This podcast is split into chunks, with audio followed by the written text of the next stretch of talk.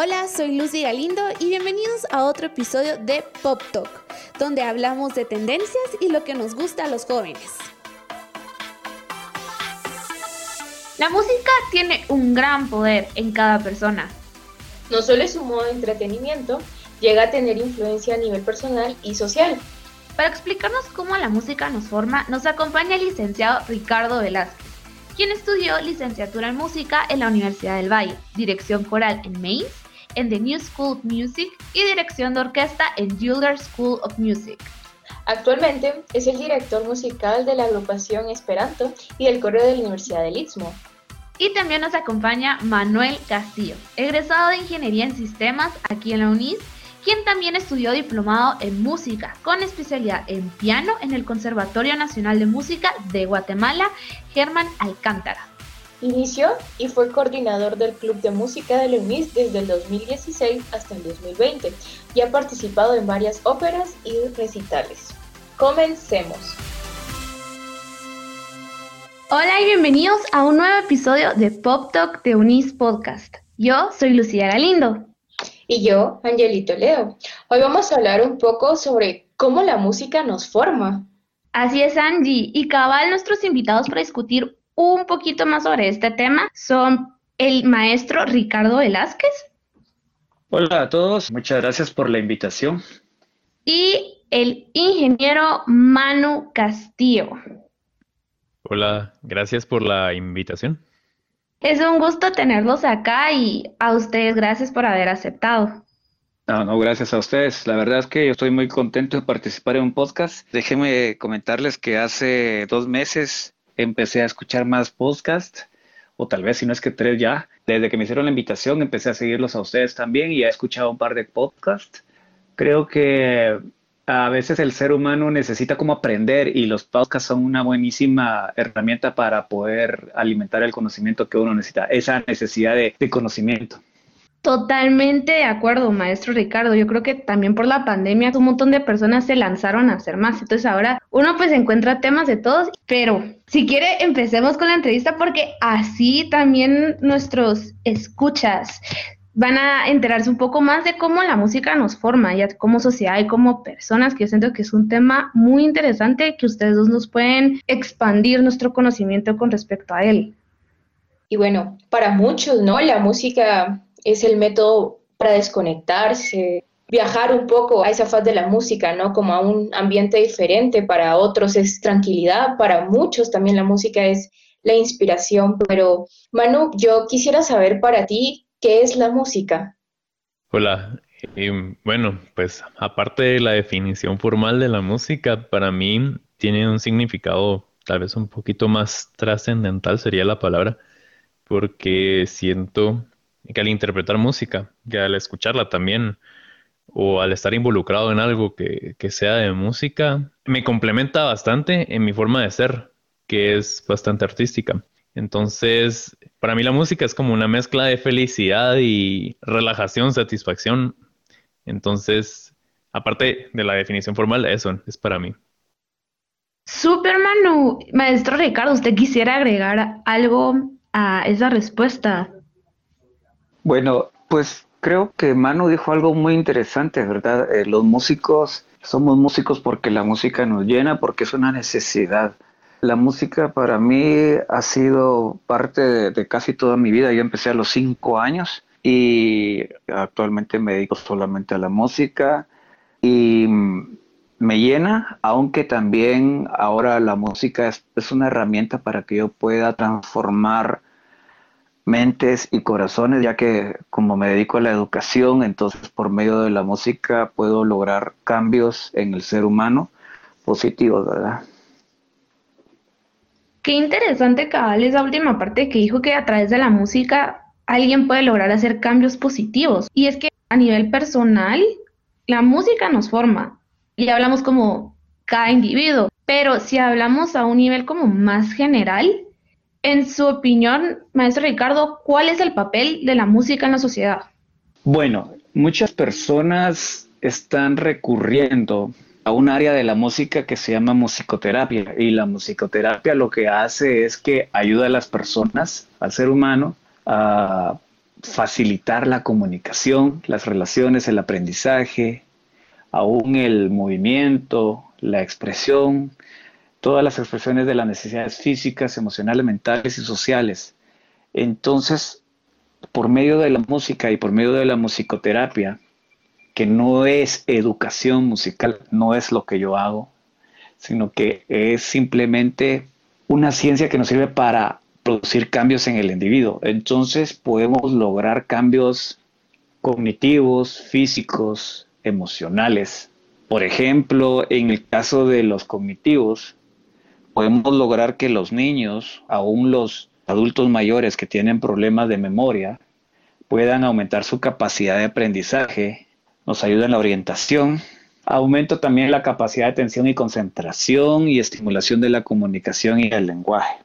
A nivel físico, por ejemplo, te podría mencionar que logramos por medio de la música que nuestro cuerpo responda mejor a nuestros impulsos del cerebro, como la movilidad de las articulaciones, los, movimientos, los músculos, incluso lo contrario, el estar relajado también y los niveles de ansiedad que hoy en nuestros días la ansiedad y el estrés son las enfermedades del siglo. Entonces eh, la música logra bajarnos las revoluciones, ¿verdad? Y lo que tú me decías también a, nivel socioemocional, ayuda a, a, tener unas mejores interacciones sociales, tener una mejor habilidad de comunicación, e incluso te previene de aislarte. Ya, o sea, la música te ayuda a no aislarte, sino a estar siempre en contacto con las personas, porque la música es un lenguaje y tú necesitas comunicarlo.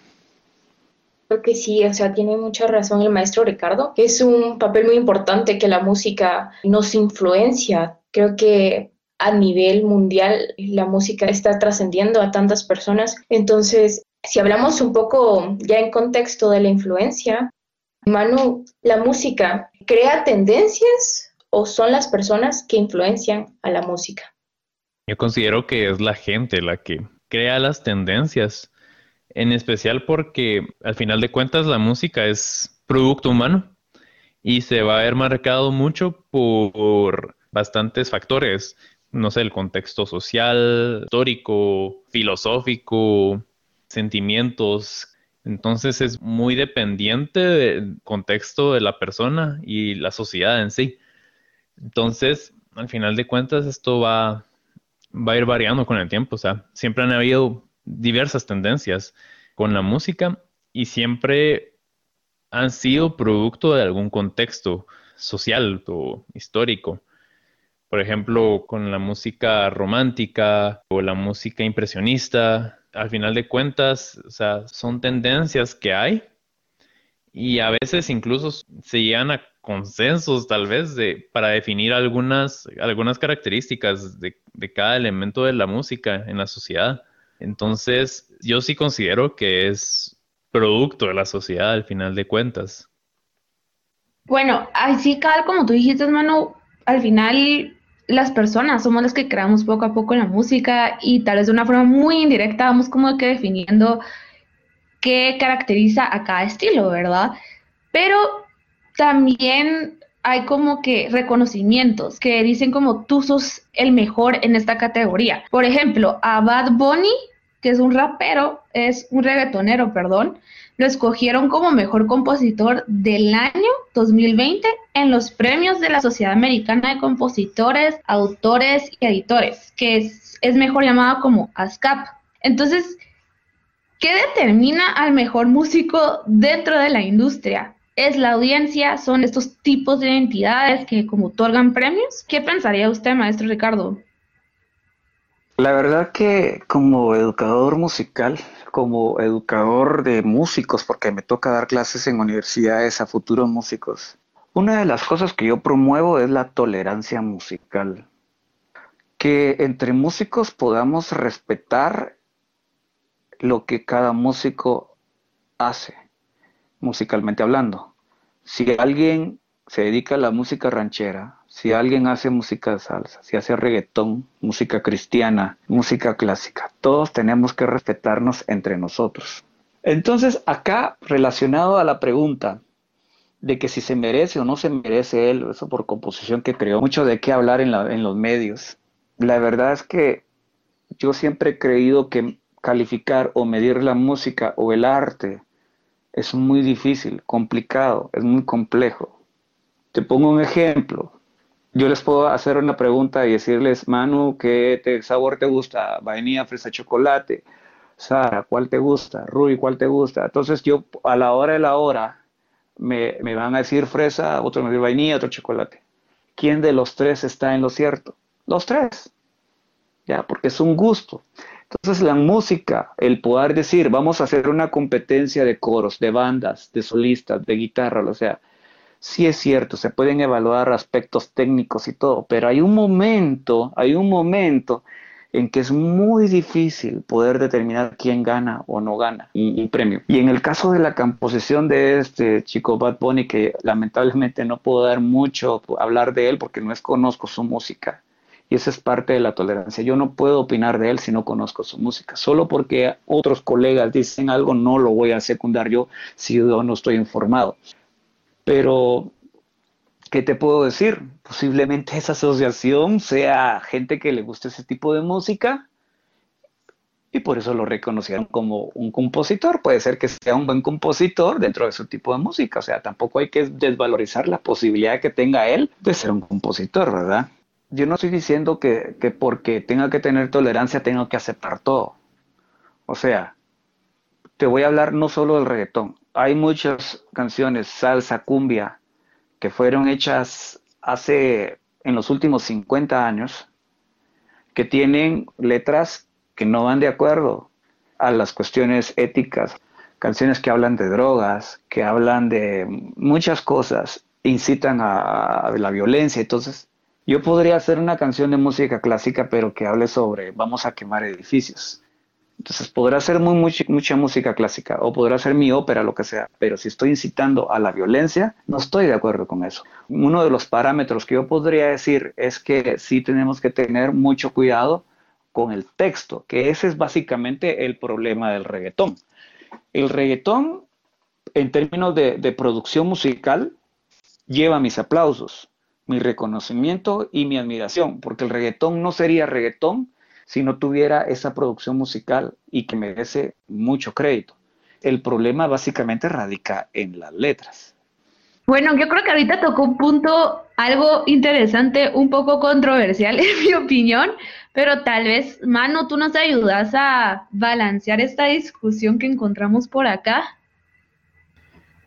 Sí, bueno, yo pienso algo similar a Ricardo, al maestro Ricardo, porque, bueno, tal vez para complementar lo que voy a decir, al final, eh, en todo el tema de calificar la música, puede ser subjetivo en temas de, de la melodía, la armonía, porque para gustos hay colores en realidad, pero generalmente, ya cuando viene al tema del mensaje que quiere transmitir la canción, hay que tener criterio para saber discernir qué puede ser bueno para uno, qué lo construye, por así decir, a uno, ya que al final, algo así como decía Platón, en palabras breves, que la música es como el gimnasio para el alma, entonces música con un mensaje positivo pues al final va a construir positivamente a la persona, pero música con mensajes negativos o que inciten a temas que atenten contra la moral, contra la ética, ya llegan a un punto que en vez de construir a la persona o, complementarla positivamente, van degradando la forma de pensar, porque al final la música tiene mucha, mucho impacto, mucho, mucha influencia en la forma de pensar de la gente, en la forma, sí, en la forma de pensar. Entonces, al final si estoy rodeado de, mucha música con mensajes negativos. Poco a poco yo iría asimilando estos mensajes negativos y probablemente integrándolos en mi vida sin darme cuenta. A comparación de que yo escuche música con mensajes positivos, no me refiero a positivos de que sean felices y alegres, puede ser algo triste también, pues, pero que llegue a reflexión, por ejemplo, que plantee sentimientos o pasiones pero que no atenten contra la persona. Entonces, si yo escucho música con mensajes positivos, al final de cuentas, yo estoy construyéndome como persona. Creo que sí, o sea, algo que me gustó mucho fue la frase que dijiste, que la música es el gimnasio del alma. Y creo que actualmente las canciones del momento también muchas veces su contexto es bastante fuerte, ¿no? Pero para gustos colores. Así que, maestro Ricardo, sabemos perfectamente que en cualquier género musical hay clásicos. Y con clásicos me refiero a esa canción que duró mucho tiempo en tendencia o estuvo tanto tiempo sonando, ¿no? Entonces, ¿cuál sería la diferencia entre un clásico y la canción del momento? Claro, la canción clásica, eso se lo gana con el tiempo, no es en el momento. O sea, por ejemplo, la canción esta de Despacito es un clásico del reggaetón, pero en su momento no fue clásico porque todavía no se había medido. O sea, tenía que terminar la canción estar en, lo alto y luego ver si se volvió un clásico. Actualmente es un clásico. Eso es lo que hace la diferencia de una canción clásica a una canción del momento. I Want to Break Free de Queen, por ejemplo, eh, Sweet Child of de Guns Roses, Living on a Prayer de Bon Jovi, entonces el Brindisi de la Traviata de Verdi, para Elisa de Beethoven, el Claro Luna de Beethoven.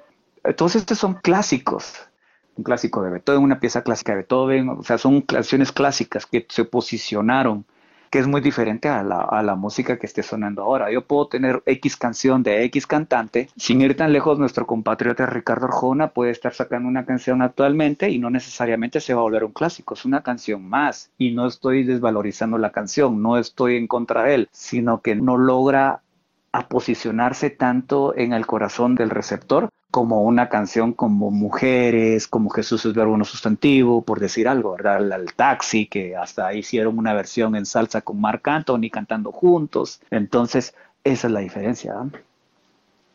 Bueno, maestro Ricardo, ahorita a mí me entra como otra duda y tal vez Manu se puede sumar un poco a la respuesta, pero como usted dijo, como que el clásico llega a ser clásico con el tiempo, pero ¿qué hace que esa canción sea tan emblemática? Por ejemplo, usted dijo ahorita varias, o sea, Queen tiene varias canciones así clásicos, I Want to Break Free, Bohemian Rhapsody, o sea, son canciones que todo mundo conoce. O sea, yo puedo hablar con alguien de tal vez como de China y tal vez puedan conocer estas canciones. Entonces, ¿qué las hace tan únicas? Bueno, yo considero que lo que va a definir a un clásico en realidad va a ser qué tanto impacte y también en sí la música qué tan memorable sea. Porque, por ejemplo, hay piezas que tal vez tienen una melodía pegajosa, así en palabras coloquiales, que tal vez uno la escucha incluso silbada y ya le viene a la mente qué canciones. Y va, por ejemplo, con Bohemian Rhapsody. Esa canción al final de cuentas impacta porque no es como lo normal de escuchar en una pieza de rock. Y aparte de eso, también tiene una melodía que es fácil de recordar. Igual, hay distintos temas musicales. Por ejemplo, Paraliza. Paraliza tiene una melodía que es memorable. Entonces, uno lo podría silbar, escuchar en, no sé, casi que en una cajita musical y ya sabe, ah, es Paraliza. Porque tiene una melodía que es fácil de recordar y al final de cuentas eso también tiene, impacta eh, hasta cierto punto en, en la persona. Maestro Ricardo, ¿usted quisiera agregar algo? Ok, bueno, sí, yo realmente pienso que lo mismo que Mano, ¿verdad? Todo lo que él dijo hace que las, las canciones se, se vuelvan un clásico y existen en todos los géneros, en todos los estilos musicales, siempre un clásico que también, aclaro, es muy diferente al periodo clásico de la música, que esa es otra cosa. Nosotros le llamamos música clásica a Beethoven, a Bach, a Chopin, a Mozart y por ejemplo, Beethoven no pertenece a la música clásica, periodo clásico como tal, sino pertenece al periodo romántico, Juan Sebastián Bach al barroco, Mozart sí pertenece al periodo clásico y bueno, lo englobamos como música clásica. Ya teniendo una conversación entre músicos, no decimos la música clásica de Beethoven, sino decimos eh, la música romántica de Beethoven, por ejemplo. ¿verdad? Tal vez yo quisiera complementar hay algo que, que dijo el maestro Ricardo, que cada género tiene al final su, su clásico, por así decir. Tal vez no es de que sea emblemática para todos, porque no todos están familiarizados con el género o el artista, pero cada género o artista puede tener su, su pieza emblemática, ya sea por época o por otra índole.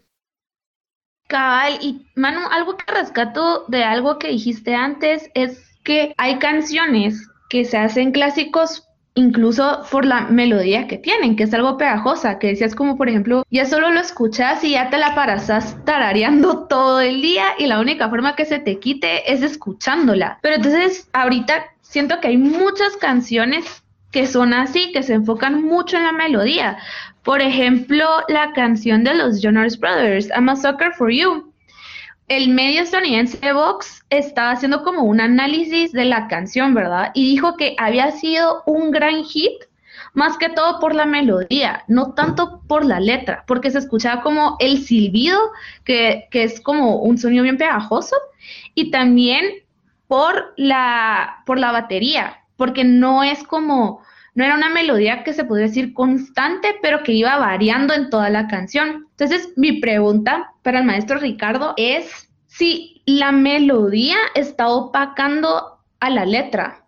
Me refiero a que si ahorita los artistas le están poniendo tal vez más atención a la melodía que a la letra para poder obtener canciones con composiciones con un ritmo más pegajoso y robusto. No, dependiendo el, tipo de música, el género musical, porque, por ejemplo, la música reggaetón siempre, la música bailable, la música de fiesta, la salsa, el merengue, siempre vas a tener mucho apoyo en la sección rítmica, ¿verdad? Aún el rock. El rock, tal vez posiblemente en el pop sí se vayan más a la melodía, que pop el género pop quiere decir popular, el género que todo el mundo escucha. Entonces, definitivamente, por ejemplo, si yo escucho una canción pop, no sé si se escucha mi piano.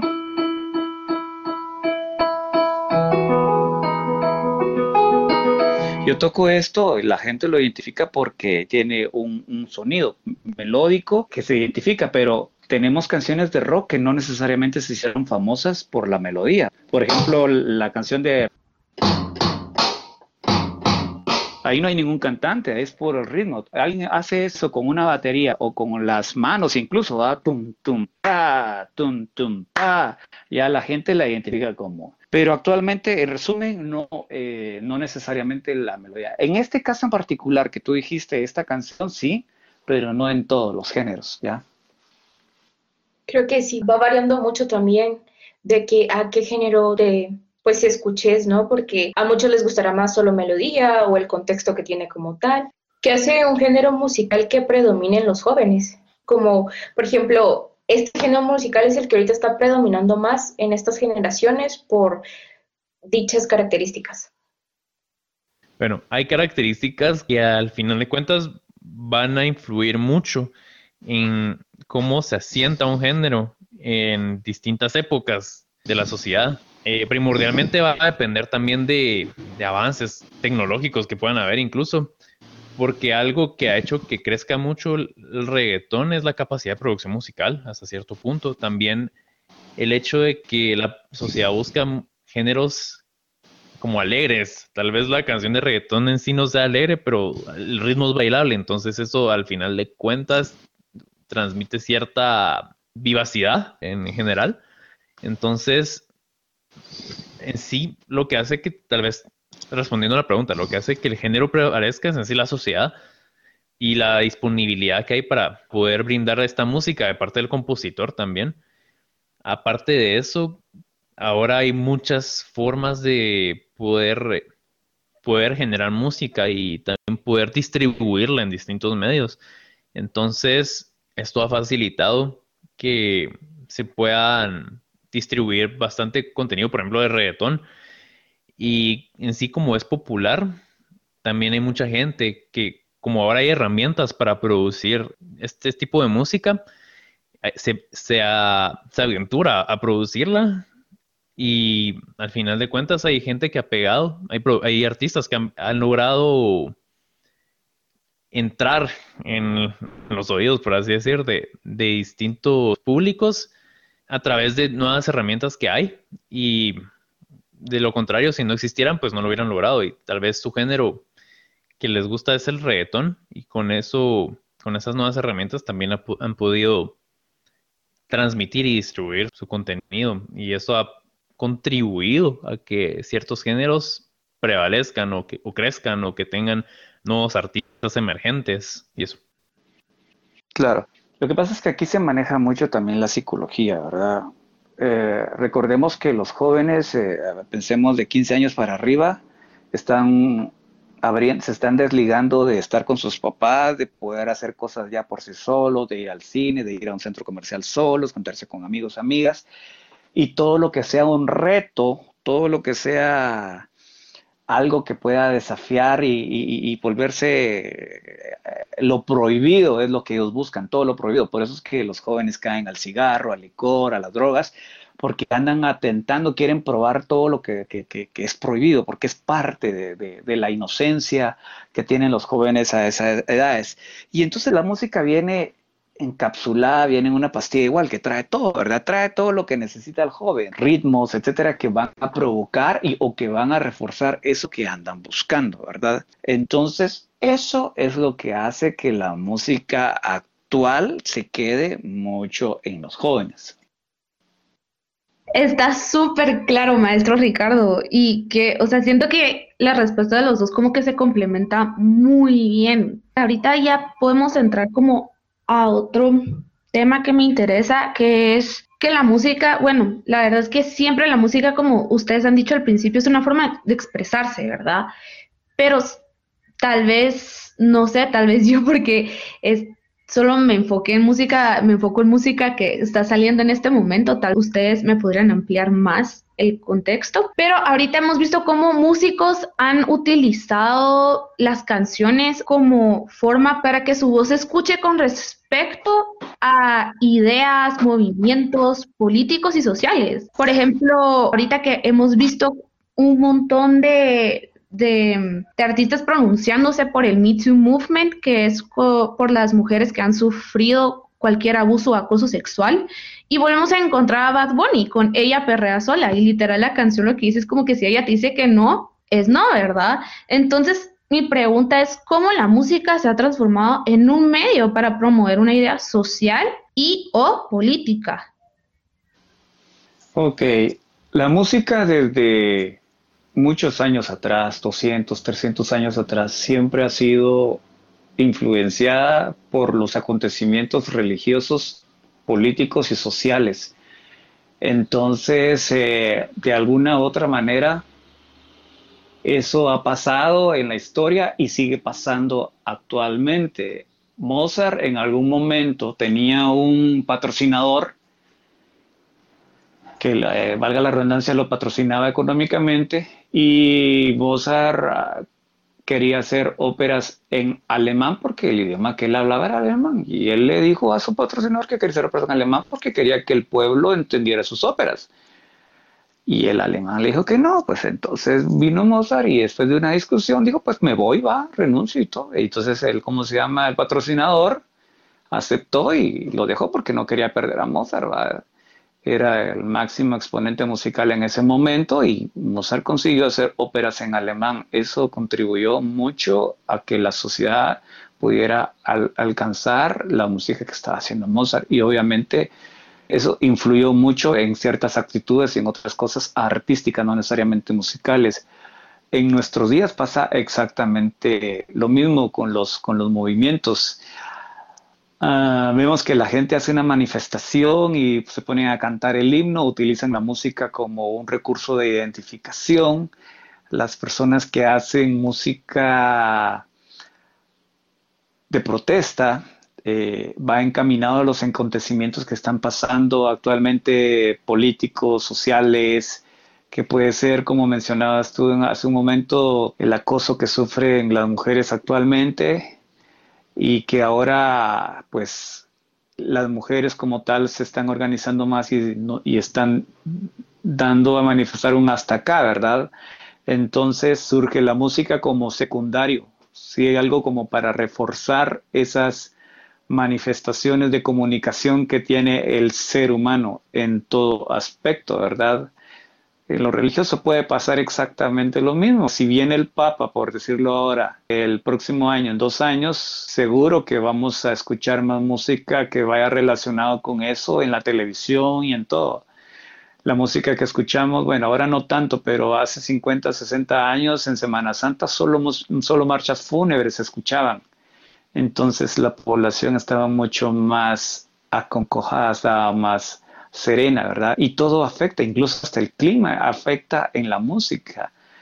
No es lo mismo la música que se escucha en una playa que la que se escucha en un lugar más frío, ¿verdad? Entonces todo va de la mano.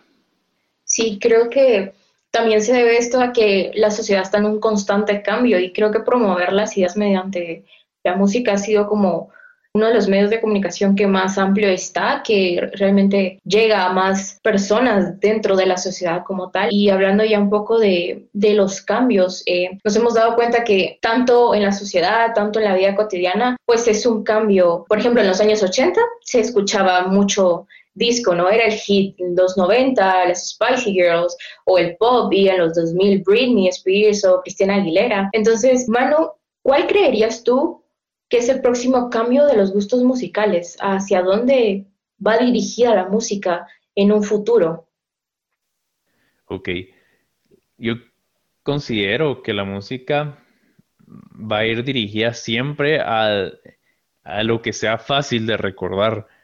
Porque, por ejemplo, em, la música que más pega en esta época es música que, que tiene una forma simple, una forma fácil de recordar y incluso una letra que sea pegajosa, por así decir, una letra sin mucha elaboración en sí, que sea fácil de articular la, letra, no sé, que sea memorable también, o incluso que tenga frases memorables al final. Incluso hay, hay música que tal vez es, es fácil de recordar por alguna frase que, que sea icónica. Entonces, tal vez la música va a ir enfocada a eso, o sea, lo que sea fácil desarrollar y recordar. Y sin embargo, al final de cuentas, por todas las, las herramientas que hay, el acceso para producir música y las plataformas para distribuirla también, siento que se van a ir desarrollando también otros movimientos paralelos a, a lo que vaya a ser popular, porque al final de cuentas, para gustos, colores y también, aparte de eso, yo creo que mientras más acceso haya para producir música y para poder distribuirla, van a surgir artistas que tengan una mentalidad diferente y que puedan generar nuevos movimientos dentro de la música. La verdad que la tecnología y el marketing están influyendo en nuestra música actual y en la música del futuro. No podemos predecir qué va a pasar, qué vamos a estar escuchando en un año, en cinco años, en diez años, ¿verdad? Eh, en los ochentas cuando empezaron las fiestas con discotecas, porque antes todo era con músico en vivo, lo que le ponían un conjunto que le llamaban antes, o una orquestita, o, un grupo de merengue, lo que sea, eh, en los ochentas fue desplazado por la música disco, todo era en un disco y con bocinas y todo. Y eso fue en los ochentas y ahora actualmente son, siguen siendo discotecas, pero es con videos, con videos. Ya no es el DJ como tal, sino son los videos que ve la gente bailando y bailando a la par. Y por la tecnología todo ha cambiado. O sea, TikTok es un ejemplo vivo de que hace dos años no hablábamos de TikTok o tres años. Entonces, todo eso va a influenciar el mercadeo, la manera en que las personas hacen la música para que a la gente ya solo se la, se la dijera. Entonces, por eso mismo, la tecnología posiblemente nos va a, influir mucho. Otra cosa que quería decir es que la música va en constante evolución. Es lo mismo, pero reinventado. El reggaetón evolucionó, si no estoy mal, al género, lo que llaman ahora género urbano, y posiblemente eso siga evolucionando hay expertos que dicen que ciertos tipos de música se van a volver, géneros musicales se van a volver clásicos, como lo es, como lo es actualmente el tango. El tango no es un ritmo musical que escuchamos en la radio como tal, o en las emisoras populares, sino que se ha vuelto como un arte, como un hobby, es un clásico. Y lo mismo va a pasar con la salsa, dicen que ahora se va a volver como un show, que se, ya no es tanto como bailarlo en una fiesta, sino que van a ir siendo desplazados por los nuevos géneros. Pero la música pop siempre se va a mantener porque, como decía Manu, es es muy comestible, es muy fácil, la construcción armónica hace que sea muy eh, digerible para, para los jóvenes o para el grupo receptor, que es lo que pasa con el jazz, ¿verdad? Todo lo contrario con el jazz. La gente no le gusta el jazz porque no lo entiende. ¿Por qué? Porque tiene muchos acordes, porque tiene muchas notas raras que salen del círculo que están nuestros oídos acostumbrados a escucharse básicamente como mencionaba el maestro Ricardo, o sea, la música es muy influida por el marketing que hay a nivel mundial y la tecnología, porque tal como mencionaba, el disco, por ejemplo, fue algo que pegó, pero también fue muy dependiente en sí de la, de la tecnología, porque empezó, surgió el sintetizador, por ejemplo, en esas épocas, algo que revolucionó completamente la música, porque antes producir un sonido electrónico era casi que impensable y surge el sintetizador que cambió el paradigma. Entonces, eso se empezó a popularizar porque ya la gente podría producir sonidos electrónicos, básicamente, e, impulsó estos géneros como el disco, como, no sé, como tipo tecno o, más, más adelante.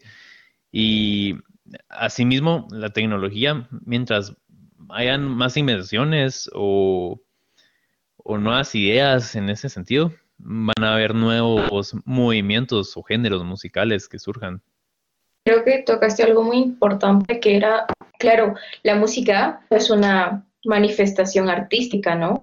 Que, pues artística y cultural y de que va adquiriendo como diversas formas o valores estéticos y funciones según el contexto que tiene, pero también es la, la música es como el complemento de un producto humano y creo yo que la mejor frase que puede acaparar todo esto es la música es el gimnasio del alma.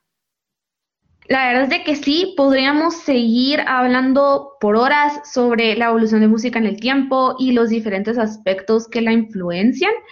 Pero lastimosamente ya llegamos al final de nuestro episodio. Muchísimas gracias, maestro Ricardo y Manu, por compartirnos de sus conocimientos, su experiencia y sobre todo un poquito de su tiempo. Lo apreciamos de verdad muchísimo.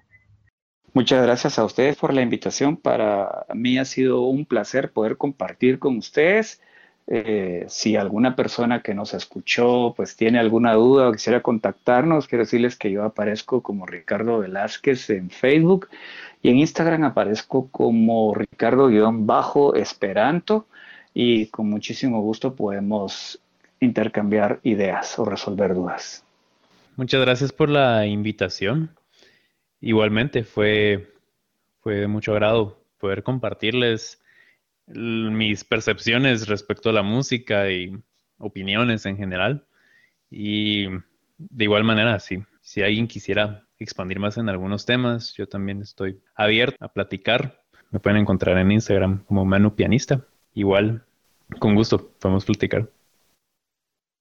Muchísimas gracias a todos por escucharnos en este nuevo episodio donde la música nos forma. No se olviden de seguirnos en nuestras redes sociales y hasta la próxima.